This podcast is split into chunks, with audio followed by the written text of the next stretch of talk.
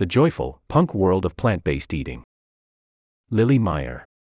In 2011, the Long Island born writer Alicia Kennedy went vegan. By the following year, she was running a vegan bakery for more years, and she was working as a freelance food journalist, covering her beat from an explicitly meatless perspective. Kennedy is no longer vegan, she eats oysters, as well as local dairy and eggs, but she still writes about life without meat. Her newsletter, From the Desk of Alicia Kennedy, was one of Substack's early hits. It is, essentially, a one woman magazine that mixes cultural criticism, food writing, and food world interviews with personal meditations, recommendations, and recipes that Kennedy develops in her home kitchen in San Juan, Puerto Rico, where she moved in 2019. Her Catholic, roving approach to writing, wide ranging interests, vivid sensory descriptions, and a briskly explanatory style is a manifestation of not just her palpable curiosity but also her focus on how to live a rich, enjoyable, and ethical life. Enjoy a year of unlimited access to The Atlantic, including every story on our site and app, subscriber newsletters, and more.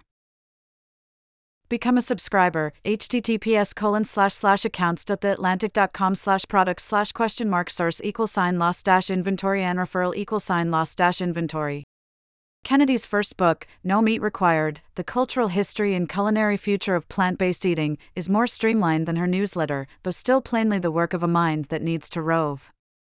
It is a tour through meatless eating in the United States, starting with Frances Moore Lappé's 1971 hit, Diet for the Small Planet, which made the case for vegetarianism as a solution to global hunger, and ending with contemporary debates over lab grown meat and other food technologies as a major new culinary frontier. It's also a work of climate activism. Industrial meat is a major source of the emissions causing global warming. Eating it regularly, Kennedy argues, is unsustainable. Yet for many in the United States, meat has long represented security and prosperity. In the 1920s, Republicans promised voters a chicken for every pot. When Kennedy quit eating animals, she immediately started searching for new ways to create abundance in the kitchen. Now, she writes, this has become my life's purpose, showing people life without meat is still a beautiful life, a filling life, a satisfying life. No meat required achieves that goal. Never miss a story. Start your free trial. Uncompromising quality. Enduring impact.